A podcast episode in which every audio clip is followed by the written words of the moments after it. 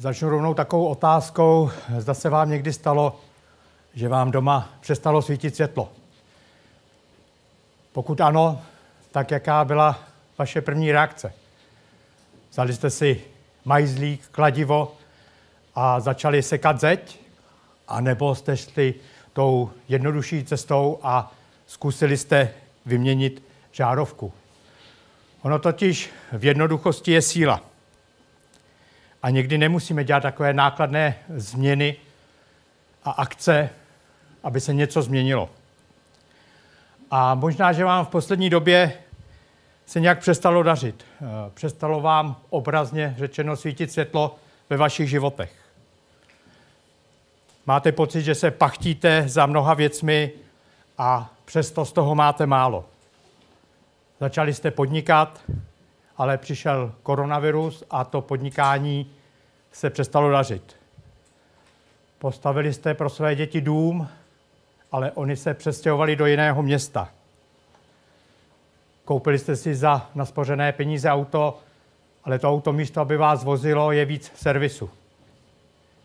Děláte přes časy, vyděláváte peníze a místo toho, abyste se jako rodina těšili na dovolenou, tak vlastně je tam neklid, je tam nepohoda, je tam napětí. A to jsou takové dramatické scénáře, ale někdy stačí daleko méně. A jako lidé propadáme beznaději, sebelítosti, pocitu marnosti. A jak už jsem říkal, není nutné hned vzít majzlík a kladivo a sekat zeď a hledat vedení. Někdy stačí vyměnit žárovku. A o tom dneska budu mluvit. Přečtu teď slovo proroka Agea, je to z Bible. Začnu trochu déle, než jsem posílal odkaz, ale je to asi jenom o tři, o čtyři věty. A v tom prorokovi Ageovi můžeme číst. Toto praví hospodin zástupů. Tento lid říká, ještě nepřišel čas, čas k budování hospodinova domu. I stalo se slovo hospodinovo skrze proroka Agea. Je snad čas k tomu, abyste si bydleli v domech vykládaných dřevem, zatímco tento dům je v troskách? Nyní toto praví hospodin zástupů. Vezměte si k srdci své cesty. Sejete mnoho a sklízíte málo. Jen jeste, nenasytíte se. Jen pijte, žízeň neuhasíte. Jen se oblékejte, nezahřejete se. Kdo se dává najmout za mzdu, ukládá ji do děravého váčku. Toto praví hospodin zástupů. Vezměte si sice své cesty, vystupte nahoru, přivezte dříví a budujte dům. V něm budu mít zalíbení, v něm se oslavím, pravý hospodin.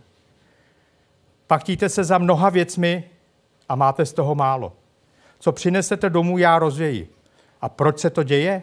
Je výrok hospodina zástupů. Protože můj dům je v troskách, zatímco vy se staráte každý jen o svůj dům. Proto nebe nad vámi zadrželo rosu a země zadržela svoji úrodu. Přivolal jsem sucho na zemi i na hory, na obilí i na vinný mošt a na čerstvý olej, na všechno, co přináší role, také na lidi i na dobytek, na všechno, co se rukama vytěží.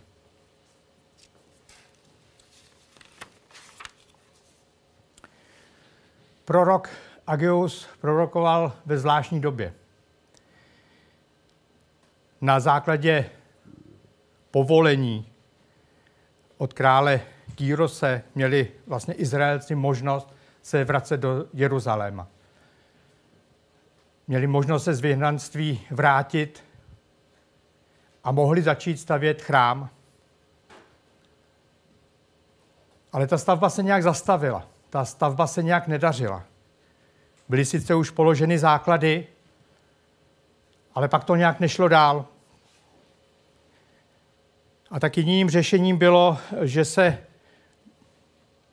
ta stavba zase pohne. A proč bylo tak důležité, aby se ta stavba pohla, aby se znovu začalo stavět?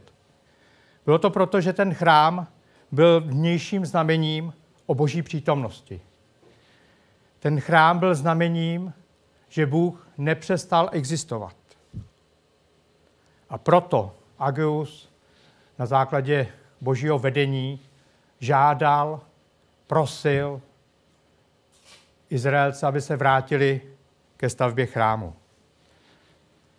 A ono to pro ně bylo těžké, protože ta doba nebyla jednoduchá. Byla politicky nepřehledná, panoval nedostatek potravin, rostly ceny. A možná, že to bylo jako v dnešní době. Nějak se snažili, nějak jste se snažili, nějak se snažíte, ale přišel koronavirus a všechno se změnilo. A tak oni, a možná i my dneska, se začneme starat o sebe, o své domy, o svůj biznis.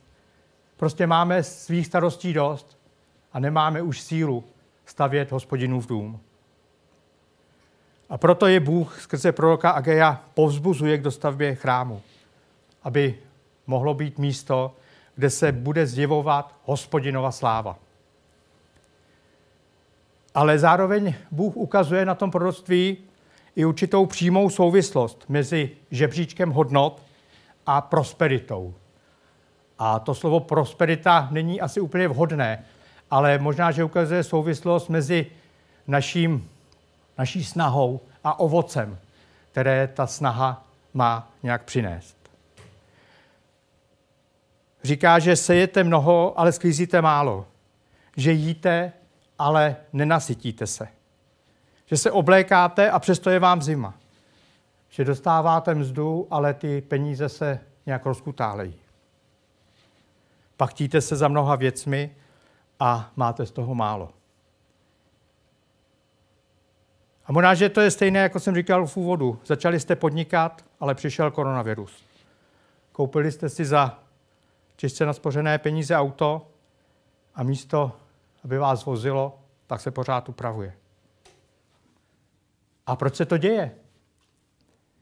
Odpověď najdeme v tom proroctví.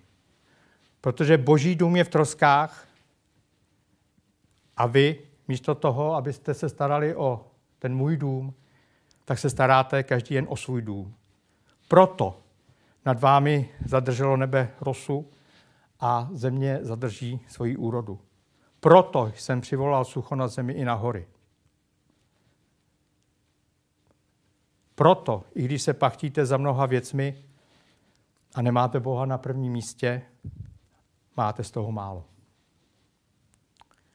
A jak z toho ven? To řešení je poměrně jednoduché, je to otázka určitého rozhodnutí, ale ne vždycky se jednoduše naplní. Musíme změnit žebříček svých hodnot.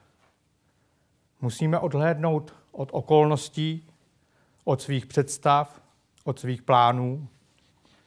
Musíme si říct, co je důležité a co počká a vrátit se obrazně řečeno k dostavbě chrámu. Aby se mohla zjevovat Boží sláva, aby jsme opět měli Boha na prvním místě. A to je předně o rozhodnutí, protože nějak to víme, nějak to tušíme. A myslím, že to věděli i Izraelci v té době, o které jsem mluvil. Ale to rozhodnutí je klíčové.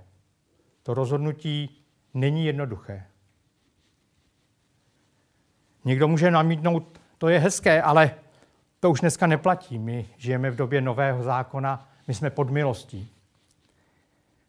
Ano, toto proroctví je velmi staré a mohlo by se zdát, že již není aktuální.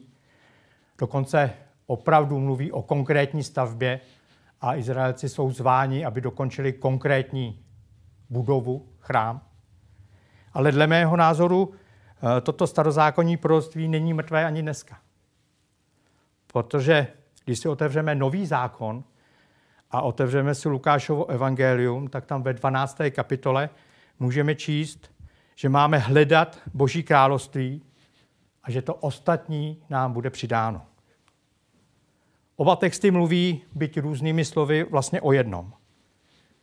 Když nebudeš mít Boha na prvním místě, budou ti tvé investice protékat mezi prsty. Pokud nebudeš mít Boží království na prvním místě, nepočítej, že ti bude něco přidáno. Pokud hledáme Boží království, stejně jako když se rozhodneme budovat hospodinu v dům, znamená to, že budeme mít Boha na prvním místě. A mít někoho na prvním místě znamená, že vlastně budeme přebírat i jeho žebříček hodnot. Budeme se snažit, aby tomu člověku, který je v našem srdci na prvním místě, bylo nějak dobře. Když máme ve svém srdci něco nebo někoho na prvním místě, tak navíc to naše okolí vidí. Pokud má manžel na prvním místě svoji ženu, tak to okolí nějak registruje. Pokud budeme mít ve svém srdci na prvním místě Boha, tak to naše okolí bude registrovat. A bude to svědectvím o tom, že Bůh nepřestal existovat. Bude to vnějším znamením o boží přítomnosti a bude to něco, v čem se Bůh bude moci oslavit. A to bylo vlastně úkolem toho, proč budovat chrám a je to vlastně i naším úkolem v našich dnešních životech. A navíc to přinese i jednu zásadní změnu. Budeme se sice stále pachtit, ale začneme z toho něco mít. Budeme jíst a nasytíme se. Budeme pít a uhasíme žízeň. Oblékat se a nebude nám zima. Dostávat mzdu a ta mzda nám nezmizí, jak v děravém váčku. Chtěl bych upozornit, ale že to není o obchodu. To, že Bůh začne jednat, je milost. A na požehnání, na milost není nárok. Nicméně jsou postoje, které žehnání uvolňují a které naopak žehnání brzdí. A uvádění božích hodnot jednoznačně požehnání uvolňuje. Říkal jsem, že když někoho máme na prvním místě, že přibíráme jeho žebříček hodnot. A tak je tu otázka, jaká je největší boží hodnota. Jak poznám, že mám Boha na prvním místě? Že opravdu hledám Boží království. Asi by se našlo více měřítek, ale o jedné hodnotě se v Bibli píše, že je naprosto klíčová. Tušíte, jaká by to mohla být? Já vám napovím. Kdybych mluvil jazyky lidskými i andělskými, ale. Kdybych měl dar proroctví, rozuměl jsem všem tajemstvím, obsáhl všechno poznání. Ano, kdybych měl tak velikou víru, že bych hory přenášel, ale. A kdybych rozdal všechno, co mám, ano, kdybych vydal sám sebe k upálení, ale. A už víte, co to je za hodnotu? Už víte, jaké slovo tam patří? Láska. Láska je tou největší boží hodnotou. Láska je to, co máme ve svých životech uvádět v život. Láska je tím největším svědectvím o boží existenci. A teď možná někdo zajásá, to je přesně ono. Kde se budu cítit milován, tam je boží království. To je to, co mám hledat. To je tam, kde mám své místo. Ale já si s tím dovolím nesouhlasit. Ono to totiž tak přesně není. Já bych řekl, že Boží království, dům, ve kterém bude mít Bůh zalíbení, bude totiž všude tam, kde se ty rozhodneš milovat jako první. V Janově evangeliu je takový krátký verš, kdy Ježíš říká, ne, vy jste si vyvolili mne, ale já jsem si vyvolil vás. A to platí i u této hodnoty. Nebudu milovat, protože mě miluje druhý, nebudu milovat za odměnu, ale budu milovat jako první, protože jsem se tak rozhodl. Rozhodl jsem se milovat bezpodmínečně. Takže to boží království, dům, ve kterém bude mít Bůh zalíbení, bude všude tam, kde se ty, já, my rozhodneme otevřít své srdce druhému člověku. Kde se ty, já, my rozhodneme, že přestaneme myslet jen na sebe. kde se rozhodneme mít druhého přednějšího sebe, kde se rozhodneme, že se nebudeme radovat z neúspěchu toho druhého. Prostě bude to všude tam, kde vlastně začneme uvádět v životu hodnotu Božího království podle 1. Korinským 13. Tam, kde naše láska bude trpělivá a laskavá. Kde nebude závidět, kde se nebude vychloubat, nebude domýšlivá. Kde naše láska nebude jednat nečestně, nebude hledat svůj prospěch, nedá se vydráždit, nebude počítat křivdy, nebude se radovat ze špatností, ale bude se radovat z pravdy. Všude tam, kde se takto rozhodneme, tak tam se bude vlastně oslavovat hospodin. A to je vlastně i to dnešní naplnění té boží výzvy, aby vystoupili Izraelci nahoru, přivezli dříví a budovali dům. Ono to není vždycky jednoduché, to rozhodnutí. Ale dá se to. Já sám jsem to v životě několikrát zažil a do dneška si pamatuju situaci, kdy jsem měl v tramvaji a stál jsem před takovým rozhodnutím. Stál jsem před rozhodnutím, zda milovat, i když jsem neměl žádnou jistotu, že se mi ta láska vrátí. Všechno se ve mně kroutilo a všechno ve mně křičelo, to není fér, to není fér. Ale já jsem to rozhodnutí vybojoval. Ta cesta trvala asi půl hodiny a já tu cestu nemyslel na nic jiného, než jestli to mám zdát, anebo jestli mám následovat božího příkladu a vlastně začít milovat bezpodmínečně. A když jsem se rozhodl, tak mi to přineslo velikou úlevu, obrovskou úlevu. Spadl mi pomyslný balvan ze srdce. A toto mé rozhodnutí změnilo i některé praktické okolnosti. A opět říkám, to není o obchodu, ale některé naše postoje uvolní boží požehnání a některé ho můžou zbrzdit. A bezpodmínečná láska to boží požehnání jednoznačně uvolňuje. V úvodu jsem říkal, že když nám přestane svítit světlo, nemusíme hned začít sekat zeď. A stejně tak, pokud máš pocit, že v tvém životě nějak zhaslo boží světlo, zhaslo požehnání, že se pachtíš za mnoha věcmi a přesto z toho máš málo, není zapotřebí hned překopávat celý svůj život. Možná, že je čas na to si nějak ujasnit, jaké hodnoty, jaké priority vlastně ve svém životě máš. Zdá je Bůh, to znamená jeho láska ve tvém životě na prvním místě. Pokud to k tobě promluvilo, pokud jsi se v tom našel, tak neříkej, ještě nepřišel čas budování hospodinova domu. Ale rozhodni se. Teď, dneska se rozhodni. Viděli jsme video, kde vlastně zaznělo, že člověk ve správnou chvíli neudělal to nejdůležitější, že se nemodlil. Je to trochu zavádějící poselství, protože určitě se shodneme na tom, že eh, když se nemodlíme, tak zároveň nepřichází boží trest.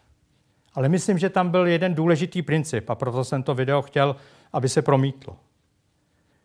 Že když neuděláme správné věci, že to má nějaké důsledky. A tak nebuďme jako ten člověk v tom videu, ale udělejme ve správnou chvíli to nejdůležitější a správné rozhodnutí. Rozhodni se, že začneš milovat Boha a že začneš milovat lidi kolem sebe. A tím oslavíš Boha. A Bůh bude moci ve tvém životě začít jednat. A možná, že i přes epidemii se ti začne dařit v podnikání. Možná, že nevyděláš tolik peněz, ale do tvojí rodině se vrátí pohoda a dobré vztahy. Možná, že stále budeš mít hypotéku, ale zmizí plíseň. A to je něco, co bych nám přál, aby jsme vždycky měli správný žebříček hodnot. Amen.